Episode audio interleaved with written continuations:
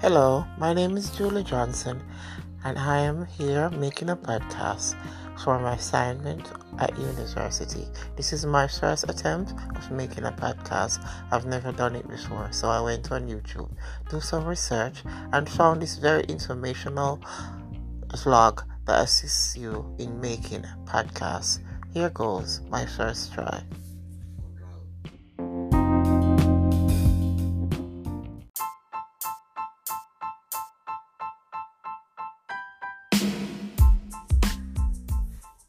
We've got three different topics on which to talk about. We can talk about culture, we can talk about diversity, and we can talk about discrimination. Choose to talk about culture today. Culture. I am a Jamaican. I was born in Jamaica and brought up in Jamaica. In the parish of St. Catherine, was in the district of Old Bay. One of the main cultures in Jamaica is dancehall. Dancehall has taken over the entire world at the moment. Is there, the music is very vibrant. A lot of the younger generation tends to go to, with that with dancehall.